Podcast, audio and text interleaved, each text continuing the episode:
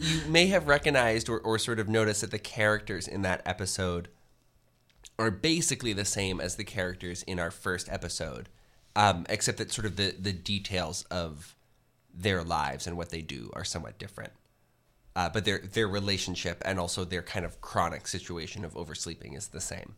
And there's a way it might I think, you know, maybe some purist might say like, "Wait, but it doesn't count because you know the relationship."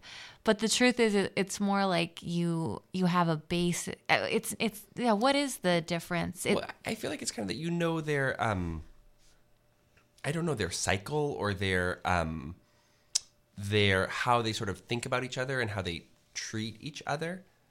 Um, but there's a funny way that it's like they're always kind of the same. Like at least for these people so far, they're always sort of waking up having overslept, and that's always the same.